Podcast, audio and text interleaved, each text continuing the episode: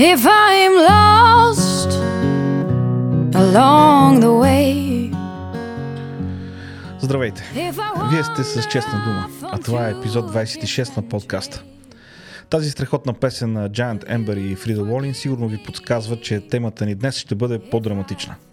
Десетте най-големи разочарования на 2020 година. Някой ще каже, само толкова ли? Че миналата седмица има повече от 10 незгоди и провали. Какво остава за цяла година? Е, няма как един подкаст да събере всички негативни преживявания и слава богу. Ще бъде доста депресиращ подкаст. Целта обаче не е да се депресираме, а да си дадем една реалистична оценка за това какво се случи през изминалата година. Тя беше неочаквана, тя беше тежка, дори смъртоносна. Но ако не научим нещо от нея, сме обречени скоро да я повторим. Затова ви давам моите 10 най-големи разочарования за 2020 година. Пригответе се, започваме след малко.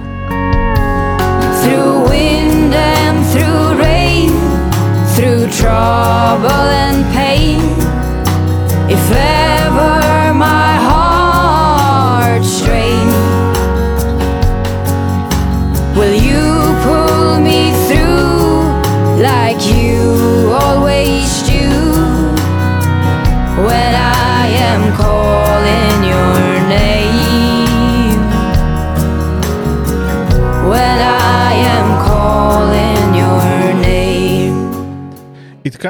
Номер 10 в моята класация за най-големите разочарования на 2020 година се взема от управляващите в България. Не става въпрос за антигерб риторика. Става въпрос за поредната година на провал във всички възможни институции, на всички възможни нива. Хората на власт, местна, изпълнителна и законодателна, не успяха да приложат политики, които да подобрят живота на българските граждани и да ни доближат до онзи идеал за свободно и напреднало общество, за който всички ние мечтаем. Без реална съдебна реформа, без електронно правителство, без ясна визия за развитието на България, без прозрачност в управлението. Но да не бъдем така негативни. Казахме какво няма при управляващите. Нека кажем и какво има.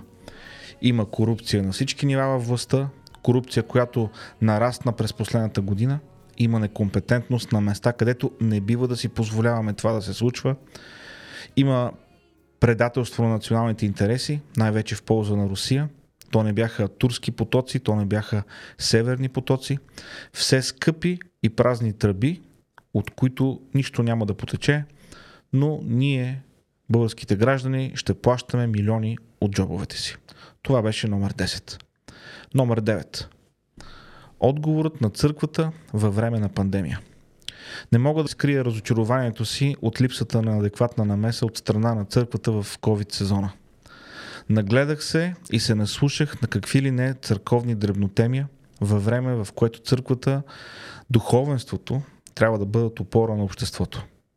Винаги съм смятал, че една от най-тежките патологии на човешкият живот е да не се учим от историята. В много отношения отговорът на духовенството по време на испанският грип преди около 100 години е бил много по-адекватен и повече в служба на обществото. Чрез печатане на информационни материали, чрез личен пример и така нататък. Тежко на народ, чието духовници нямат грижа за хората. И тук дори няма значение дали си християнин, мисюлманин или атеист. Към духовенството има по-високи изисквания, по-високи очаквания. И когато липсва чувствителност и грижа към страданието на хората, разочарованието е още по-голямо. Номер 8 в класацията отива за всички хора по време на пандемията. Кризите винаги изкарват на показ онова, което е в нас. В този случай COVID-кризата извади на показ липсата на критическо мислене в големи сегменти от българското общество. Ясно е, че притеснението и економическата несигурност тласкат всички ни към някаква ирационалност. Но нашата устойчивост като общество и като отделни личности се показва именно в такива времена. И ако в предишни години срещахме истории за Chemtrails, рептилите на власт и плоската земя, то през тази година връх взеха Бил Гейтс, ваксините, чиповете и така нататък. Като с магическа пръчка изчезнаха Сорос и норвежците, които ядат деца, и на тяхно място се появиха нови злодеи. Въпросът защо хората вярват на конспиративни теории има своите адекватни отговори. Често конспиративните теории предлагат просто обяснение на сложни събития, които се случват около нас. Те предлагат лесно разбираем отговор, макар и той да е абсурден. Конспиративните теории често предлагат удобна мишена, някой друг, различен от нас, който е виновен за злото, което ни се случва. И конспиративните теории дават усещане за контрол над ситуацията, защото човек е разкрил нещо, което смята, че е било тайно и скрито от мнозинството. В българската обстановка около COVID-кризата имаше няколко фактора, които допринесоха за масовото лумпенизиране на хората. Липсата на ясна комуникация от власт имащите е едно от тези неща. Липсва ни онази рутина и компетентност в комуникациите. Хората по пресконференциите, макар и компетентни, изглеждат припряни, изглеждат изнервени. А това създава усещане, че нещо се крие, че не знаят какво правят. На второ място, наливането на масло в огъня от страна на медиите. Постоянно повтаряне на една и съща информация. Гости в предавания, които имат сезационни твърдения или неглижират сериозността на ситуацията. Медиите определено имат голяма вина в лумпенизирането на българското общество. И разбира се, най-основният проблем липсата на критичен апарат в масата от българското общество. Хората не задават въпроси. Или поне не задават правилните въпроси. Разочарование номер 7. Социалните мрежи. 2020 година показа, че в социалните медии има нещо сбъркано. Изначално сбъркано. Тенденциите бяха ясни от години, но през 2020 година стана ясно, че няма как нещата да продължат по този начин. Ако желаем да оцелеем като биологичен вид, няма как да продължим така. Както казах и в 21-22 епизод на подкаста, проблемът не е в технологиите, а в начина по който се използват. Алгоритъмът така е настроен, че да провокира най-лошото в човек – гневът, презрението, агресията. Негативните емоции са много по-трайни и по-обвързващи и задържат много по-дълго вниманието на потребителя. А това означава показване на повече реклами. Друго голямо разочарование от социалните медии е свързано с политическата им игра. Може би не толкова в България, но в англоговорящата част от потребителите нещата не изглеждат добре и няма как да е по друг начин. Няма нищо нормално и приемливо в това могъщи корпорации да определят какво може да се казва и какво не и да се превръщат в арбитър на истината. Повече от всякога 2020 година бе година на цифровата диктатура и турмоз от страна на големите корпорации срещу потребителите. Постоянно променящи се правила, все по-абсурдни изисквания и липса на реално обратна връзка. Едно разочарование, което ще струва на социалните медии както загуба на потребители, така и юридическо преследване, което между другото срещу Фейсбук вече и започна миналата седмица. Разочарование номер 6. Екзекуцията на Навид Авхари. За много хора това събитие мина под радара, заради постоянното заливане с COVID информация. Престъпната, варварска, кръвожадната власт в така наречената Ислямска република Иран обеси един млад спортист заради участието му в антиправителствени протести. Разбира се, обвинението към него беше по-сериозно – убийство на един от гардовете, слугите на властта. И разбира се, Навид е направил пълно самопризнание. Самопризнание е дадено след нечовешки мъчения. Мъчения, на които е бил подложен той, неговият брат, цялото му семейство. Държавата, която измъчва и убива християни, която обесва хомосексуалисти на кранове в центъра на Техеран – която е спонсор номер едно на тероризъмта, продължава да бъде един от основните генератори на зло по света и на мъчения и мъки за гордия персийски народ. Който и от власт имащите в тази държава да бъде ударен с дрон, все ще има за какво. Когато и да се случи това, все ще е късно. През годините съм имал, спокойно мога да кажа, привилегията да срещна десетки, може би стотици иранци.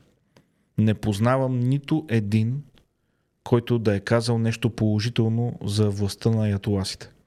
Напротив, много често в очите прочитам не просто разочарование, а гняв. На вид Авкари, един млад човек се превърна в символ на съпротивата срещу тиранията и религиозният фанатизъм. И сам стана жертва на този религиозен фанатизъм. Разочарование номер 5. Загубената репутация на медиите.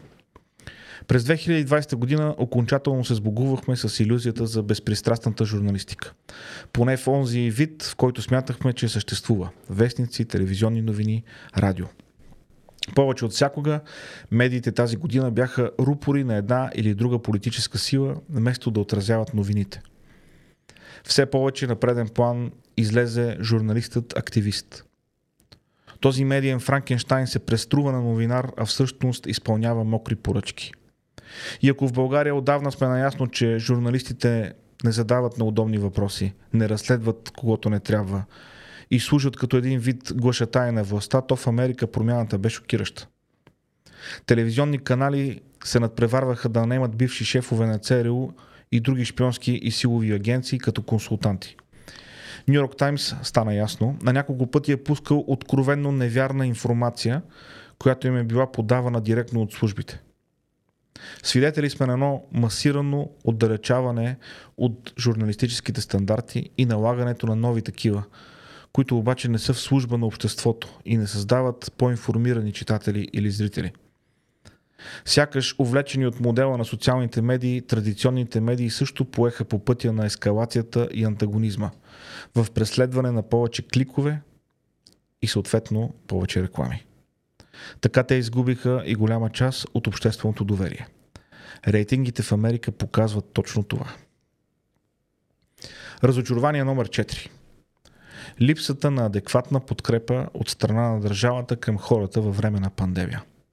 Може би един от най-грандиозните провали на държавата и институциите в съвременната история на България е свързана с липсата на подкрепа в COVID-кризата през 2020 година.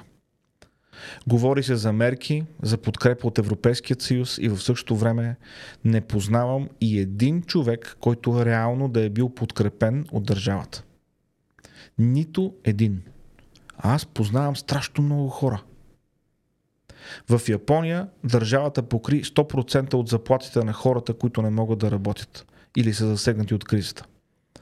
В Канада 80% от заплатите. В Великобритания 80% от заплатите. Редица други страни, малки и големи, предприеха реални мерки в помощ на населението си. Държавната помощ в България е като ети. Чували сме я, че има, но никой не я е виждал. Само се разказват легенди за нея. Никой, освен онези, които винаги разчитат на държавната хранилка, които източват еврофондове, изпълняват некачествено държавни поръчки и слагат цена 10 пъти по-висока от реалната стойност. Корупцията в българското правителство, парламент, президентство и институции изяде и помощите за COVID-кризата. Разочарование номер 3 за 2020 година. Падането на ореола на американската политическа система. Не без любезното съдействие на Доналд Тръмп, демократите, републиканците, медиите и социалните мрежи. Разделението в американското общество стигна критични нива през тази година. Политическо късогледство е твърдението, че за това е виновен Тръмп. Това разделение се обостри още по времето на Обама, докато той прокарваше прогресивни и чужди за повечето хора политики, започваше нови войни в Близкия изток и убиваше с дронове цивилни граждани. Като реакция на Обама и неговите политики дойде Тръмп – със своята арогантност и постоянна война с силовите служби и медиите. Разделенията станаха още по-явни. Стигна се до ситуация, в която без значение кой печели изборите в Америка, не съществуват прогнози за обществен мир и разбирателство. Включително от миналата седмица Тексас и още няколко щата говорят за оттегляне от Федералния съюз. В този процес на разделение и засилваща се враждебност – най-скъпата жертва, която падна, бе онзи романтичен образ на демократична и правова държава, която се бе превърнала в еталон на подражание. Ови, след 4 години повтаряне, че Русия е пробила изборите, които Доналд Тръмп спечели, сега предстоят 4 години, в които ще се говори за изборни измами и откраднат мандат. Oh, how the mighty have fallen. О, как се сринаха великаните. Разочарование номер 2 за 2020 година. Прокуратурата в Република България. Никога до сега редовия български гражданин не се е сблъсквал толкова отблизо с работата на прокуратурата. Или по-скоро с нейното бездействие. Ако в предишни мандати главните прокурори обикновено не са били медийни звезди, не са имали медийни изяви и работата им съответно е оставала под радара, то през последната година на всички в България стана ясно, че главният прокурор е една поръчкова длъжност, а лицето поставено там има една единствена цел – да обслужва своите господари. Стигна се до абсурда главният прокурор да се определи като инструмент в ръцете на Господ. Услужливи медии показваха акции, в които главният прокурор беше основно действащо лице, докато големи дела за корупция няма. В началото на годината показно бе погнат Васил Бошков. Лицензите на компаниите, в които той е акционер, бяха отнети, а инструментът на Господ в кавички обясняваше доволно как това била реална дейност в полза на обществото. В последните няколко седмици прокуратурата загуби всички възможни дела, които водеше срещу Васил Бошков, като съдът разпореди и връщане на лицензите на неговите компании.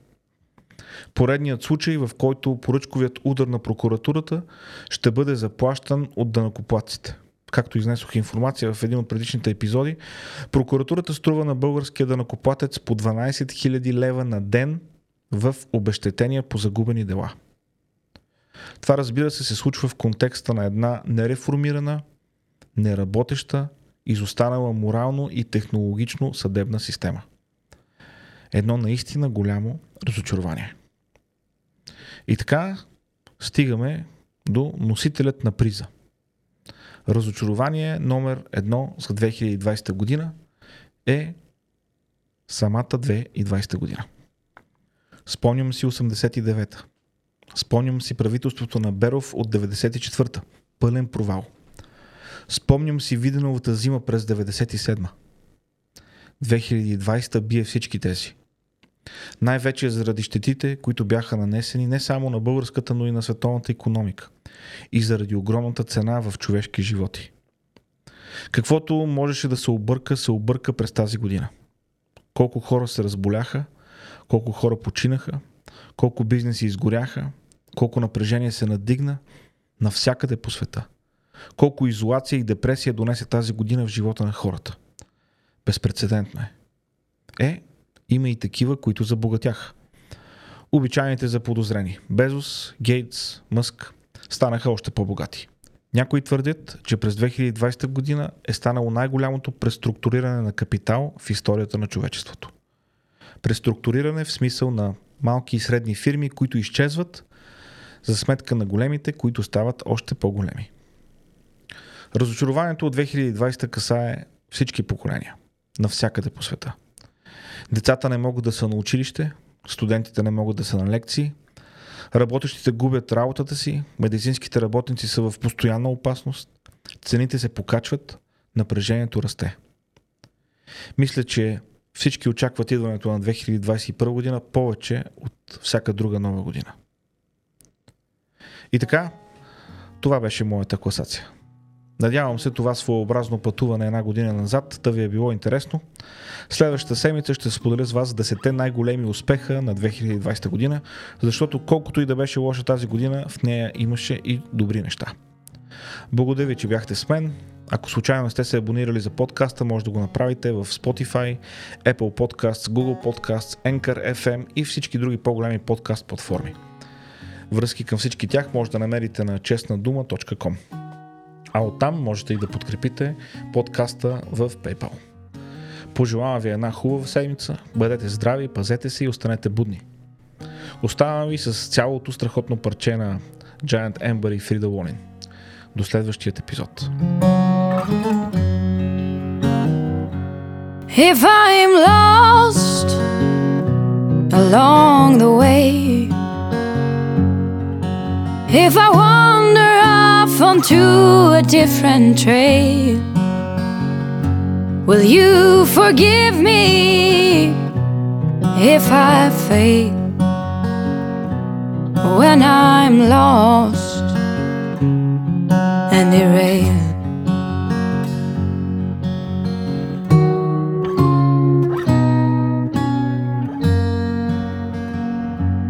If I cry when I'm blue, if I cry alone when I am with you, will you forgive me if I do? If I cry when I'm blue.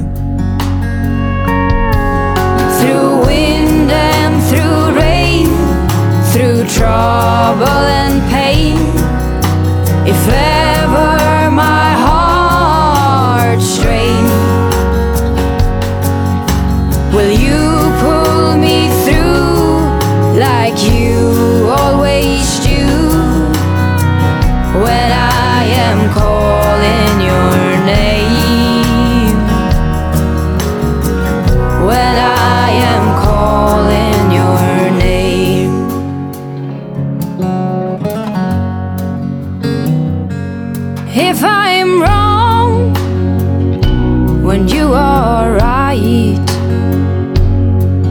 if I'm only seeing things in black and white. Will you forgive me tonight if I'm wrong and you're right?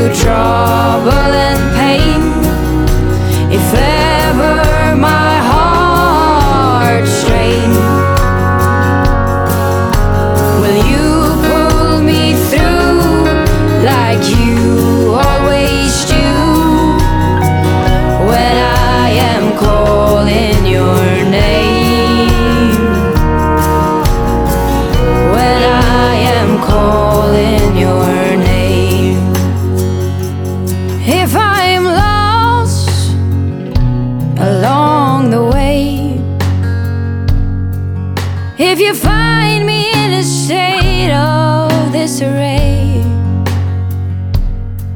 will you hold on another day?